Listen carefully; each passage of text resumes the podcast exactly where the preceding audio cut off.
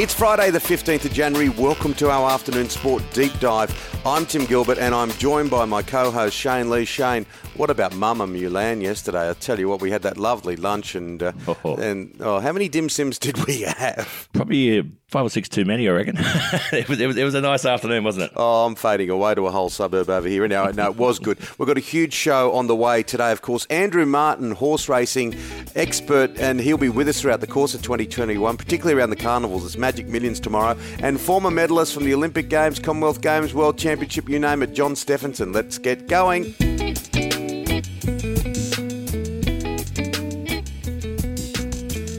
Okay, well, let's talk about this test match. It's set up as the decider, the pivotal moment. It's got everything, hasn't it? These Channel 7 numbers, Fox numbers for cricket coverage has been extraordinary, so everyone is enjoying it, Shane. Mate, it's going to be a fantastic day's cricket. The first session's going to be unbelievable.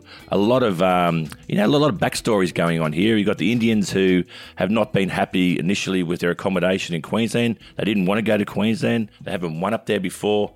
Australia hasn't lost a test match there since 1983. You've had all the stuff with Payne and Smith and that, and a lot going on in the background. So it all bodes well for a fiery test match here, mate, for sure, and a decider.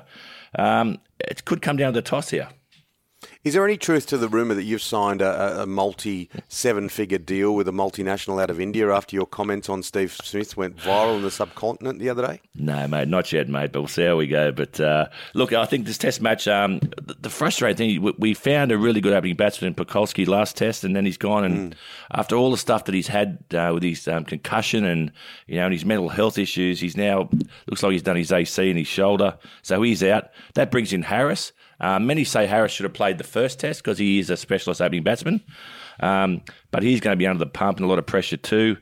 But the Queensland wicket really suits the Australians. It bounces. When the ball bounces above the knee roll of the Indian players, they generally nick out, and you'll see for a lot of the day one and day two, at least three slips in. So. And Australia handled that bounce a lot better. Smith and Labuschagne will bat very well there. Yeah, well, it's interesting to see Marcus Harris come in because there was a compelling argument to have him in earlier on. There is some speculation, and I don't believe all the speculation because I've had not plenty, but a bit written about me, which isn't true over the course of time, particularly in and around my time on breakfast TV. But there was talk that Marcus Harris and Justin Langer, there's a bit of history there, and that could have affected things as to whether him being picked or not. Look, I don't know whether you know anything about that, but how much does that play when it comes to team selection in cricket? Well, you'd hope it'd have no effect. I know that Justin played cricket with his dad over in Perth, and they've been family friends, and Justin was sort of a mentor to Marcus Harris when he was coming through.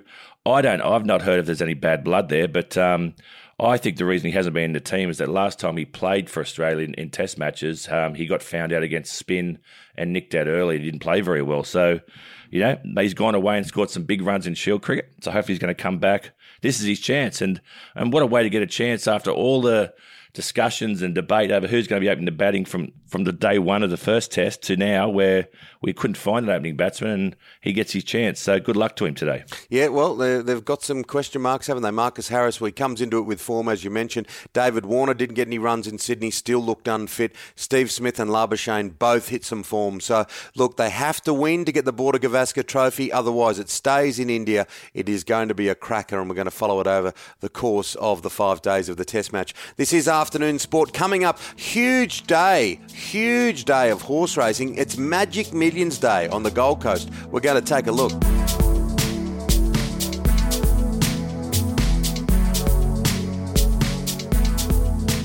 Well, huge day of horse racing tomorrow with the Magic Millions, and we're going to have our horse racing expert on throughout the course of the year, particularly around the carnivals, but we thought we'd get him on and look at what has been going on, not only with the sales, but everything else, Magic Millions, some huge races tomorrow. Now, we all know of John Tapp, of course, one of the famous names in horse racing. Well, we've procured the services of his brother, little-known brother, Ron Tapp. Ron, how are you?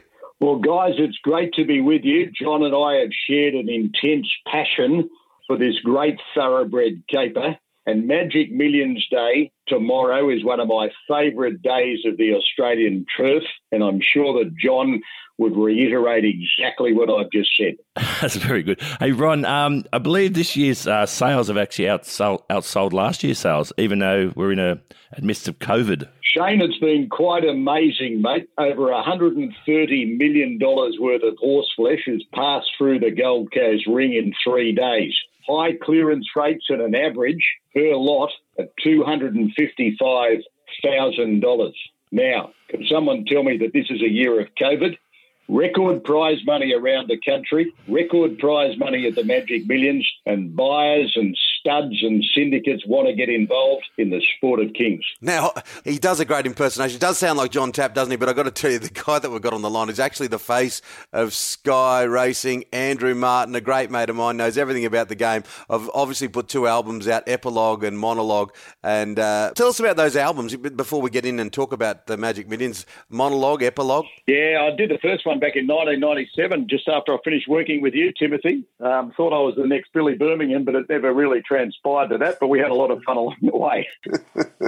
Oh, I love it. I love the way you do it. But it's true. Look, you just mentioned the Magic Million sales, and I was up there last year and I had a horse, Echo Jet, which led for a while and came last, but that's another story. But the bottom line is the sales were going great last year, but in the midst of COVID-19, here we are. A lot of people can't get there if you're in Greater Sydney, but the numbers are just astronomical. It's not surprising though, mate, because the prize money's not dropping and the sport has amazingly got through COVID with barely a glitch. It has been unbelievable. Every jurisdiction around Australia has done an incredible job. There's so many people employed by horse racing and there's so many people involved in horse racing, and for not one single hiccup along the way of any great importance, it's absolutely amazing. And so it's no surprise that the Gold Coast sales are going ahead, obviously, because there's so much at stake for so many vendors, et cetera, et cetera. But with the record prize money and no sign of that dipping, in fact, it just continues to go up, particularly in New South Wales.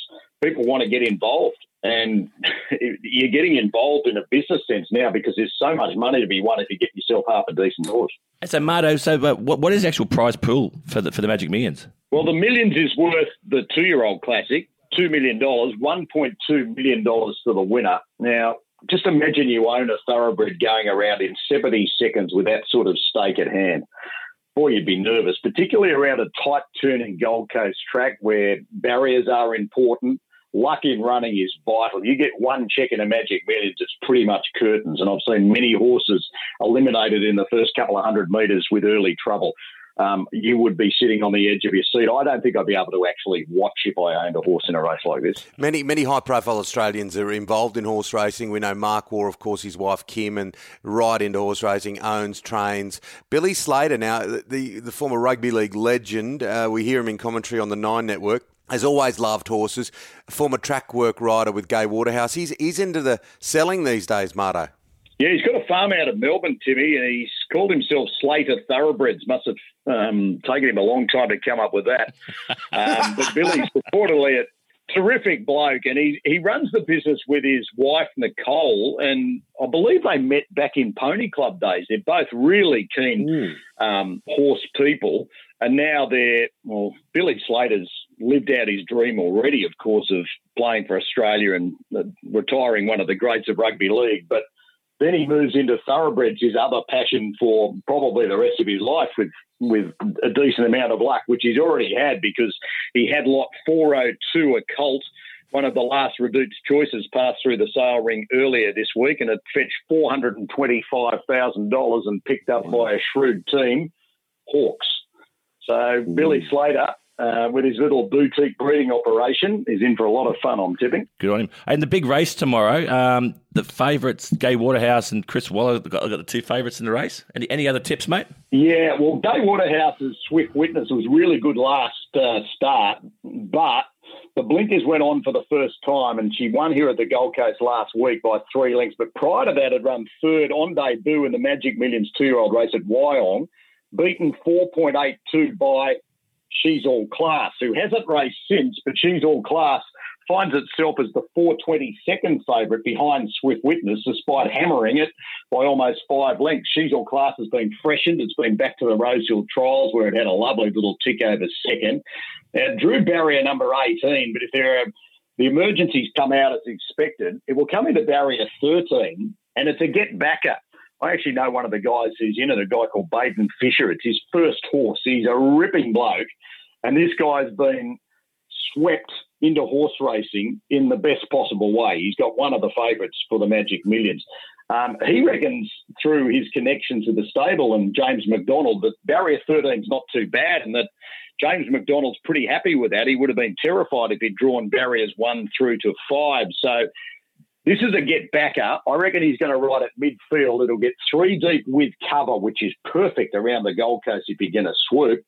And I think She's All Class will once again be too good for Swift Witness. I think She's All Class, with luck in running, is close to a good thing in the Magic Millions. I'm pretty confident about She's All Class. And Chris Waller, of course, shooting for his first win in the Magic Millions. He hasn't won one of the big 2-year-old races as yet. Surely it's a matter of time. He's been very patient with his horses over the years, but now he's starting to get these precocious 2-year-olds. And, you know, we know one day he's going to win a Magic Millions. We know one day he's going to win a Golden Slipper because he's too good a trainer not to. And I think She's All Class might be bringing him home his first ever Magic Millions tomorrow. Okay, now if people are sitting there, wherever they are, at home or at work, you know, having a little Tosca and a listen to afternoon sport, what are your tips? So if they can get the pencil out, piece of paper, we always say bet with your head, not over it, but you're a shrewd man when it comes to it. What do you got, something? Okay, well, I've got She's All Class in the 2-year-old classic. Now, the other big one is the 3-year-old Guinea's worth $2 million. And it's the race to follow the 2-year-old classic at 5 o'clock daylight saving time. I'm pretty keen on Forbidden Love in that for the Freedman camp. Jockey Jim Byrne, drawn beautifully in barrier 4. Now, won the Gosford Guineas last time out when Offer Freshen and right back in trip from the mile to the 1,200 metres. It's even better suited by 1,400 metres tomorrow. And if you hike back 2 starts, it was going around against the best older mares in the country and running third in the Group 1 Empire Rose close up. The race won by Shout the Bar. It'll get a nice soft run from that barrier, and I'm pretty keen. There are others. I'm actually quite keen on the race day. I think Yao Dash is really hard to beat.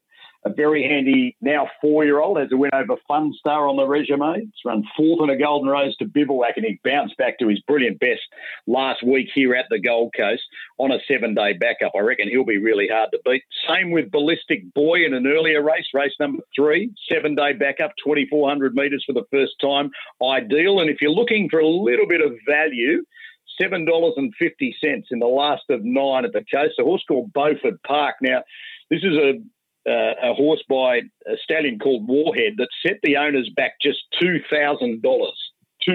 It's already won $232,000, and it lines up in a $1 million race tomorrow. It'd be quite a story if it won. It's got a real affinity for the Gold Coast, and that's something that I always look for because Gold Coast track specialists, it's a big tick of the right box. Les Kelly trains it at the Gold Coast, so it's a local. It's had 4 goes here for 2 wins and a second. First up, third at Eagle Farm was good. Second up, last preparation, bolted in, track and distance here at the Gold Coast.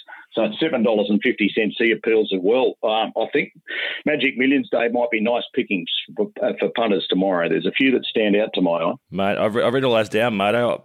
Timmy, I know you like a schnitzel, but Marto, there was, out of the famous horse schnitzel, the yearling sold for, was it 1.9 million? Yep, it was indeed out of Bonnie O'Reilly. She was a really good race mare. Yeah, it was bought by Chris Waller and the Coolmore Irish operation, based here in Australia, of course, in their stallion syndicate. Yeah, $1.9 million.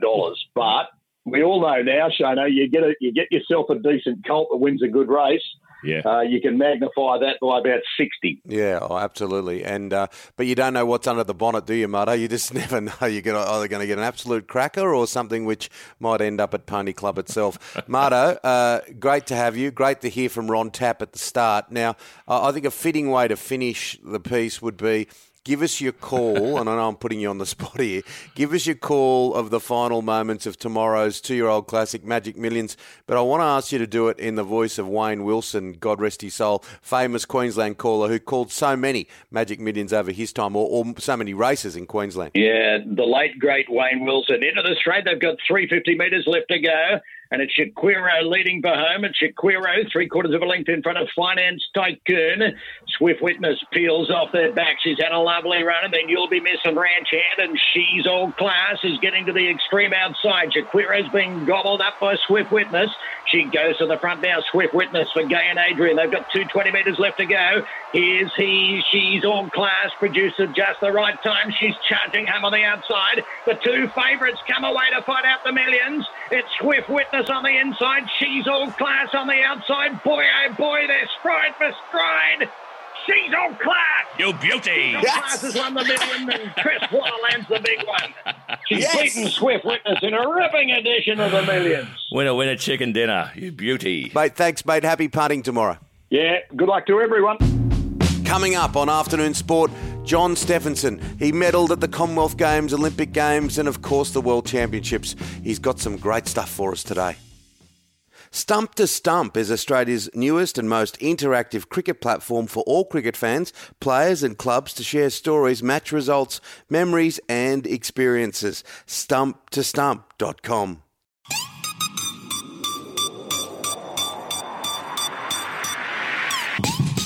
Great to have you company, Afternoon Sport. I'm talking fast. We've got to move quickly because our next guest has got to get a haircut today. He's got an appointment. He cannot move it. He's got that. That's his priority. John Stephenson, how are you, buddy? Very good. Say, come on. How good is knowing that I get to speak to you guys and get ready for the week? I'm a little fly this weekend. Haircuts an accessory, Tim. I said to you last episode, if you look good, you feel good. If you feel good, you perform good. Well, talking about performing good, Dan Ricciardo is now saying that the Grand Prix being in November, it's going to suit him to a T.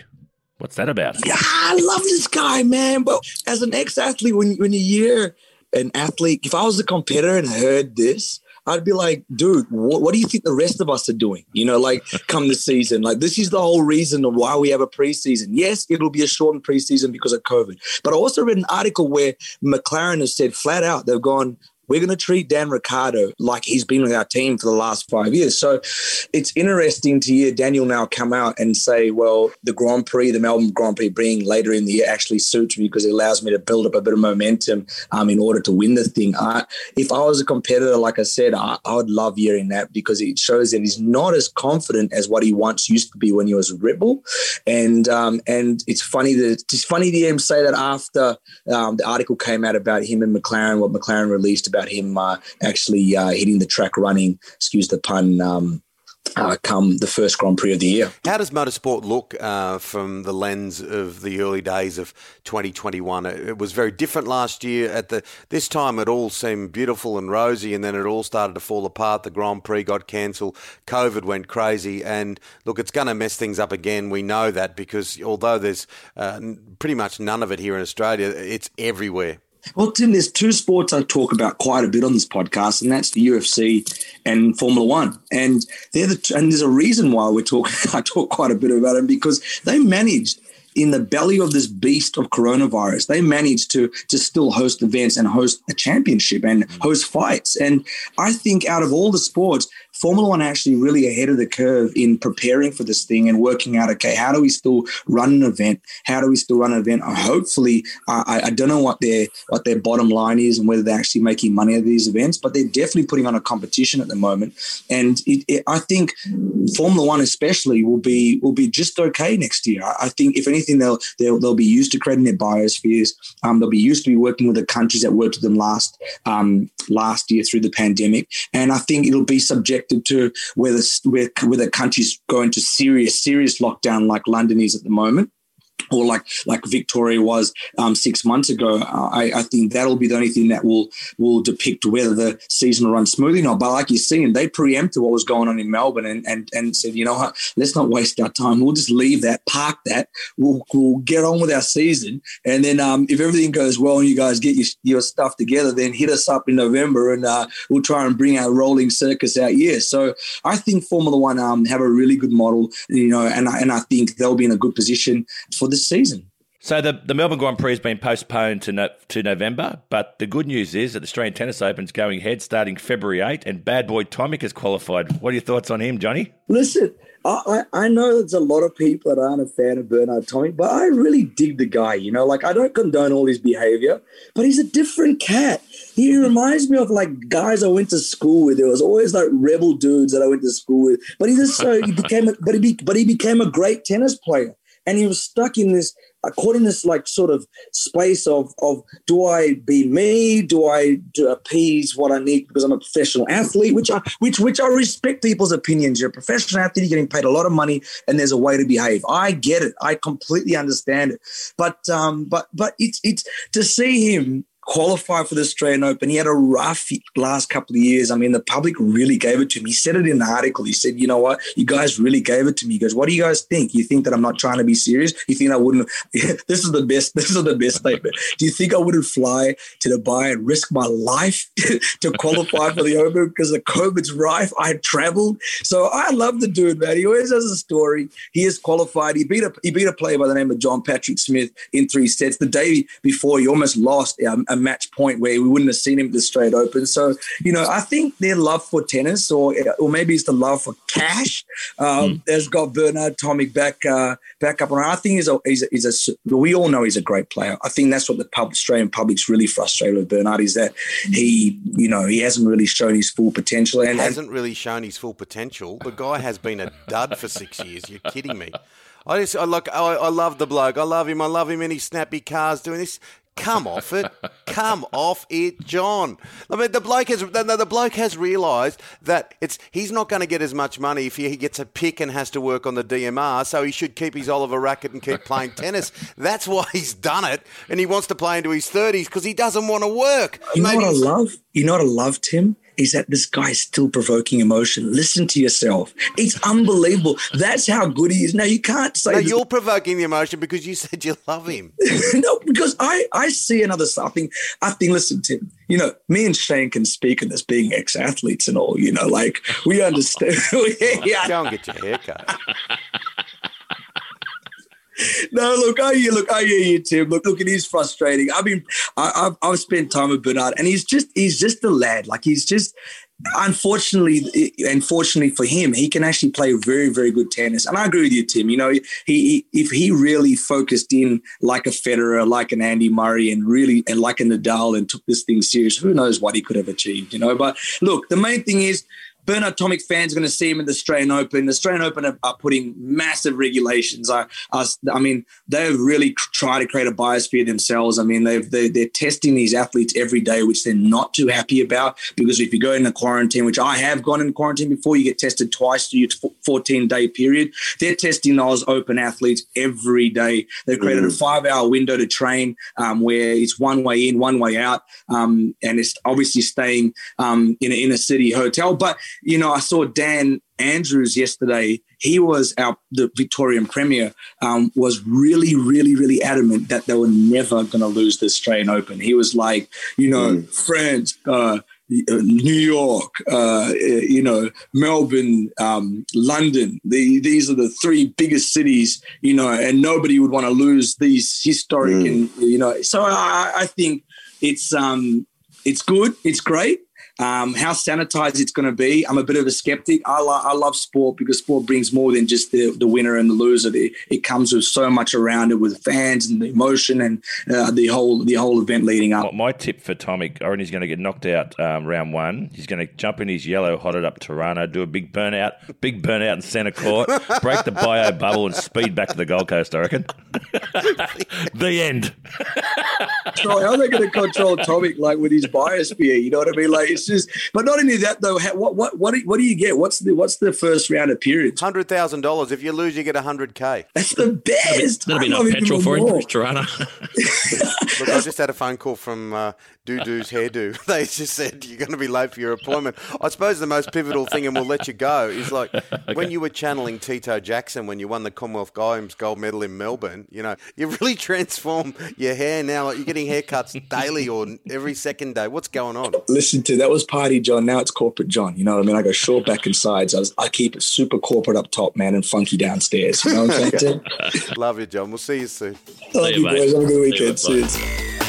That's it for Afternoon Sport today. We'll be with you Monday to Friday every week. Hit subscribe on your podcast app so you don't miss it. A big thank you goes today to John Stephenson, Andrew Martin, Ronnie Tapp, and of course the late great Wayne Wilson's voice as well. Marto, he's quite a talent. Thank you to our sponsors, Spartan Sports, Shona. SpartanSportsHQ.com. And of course, a man of many, many colours, many, many talents and many, many hidden secrets. Our producer, Dan McHugh, did a great job. See you tomorrow. See you next week, actually. See you next week, guys.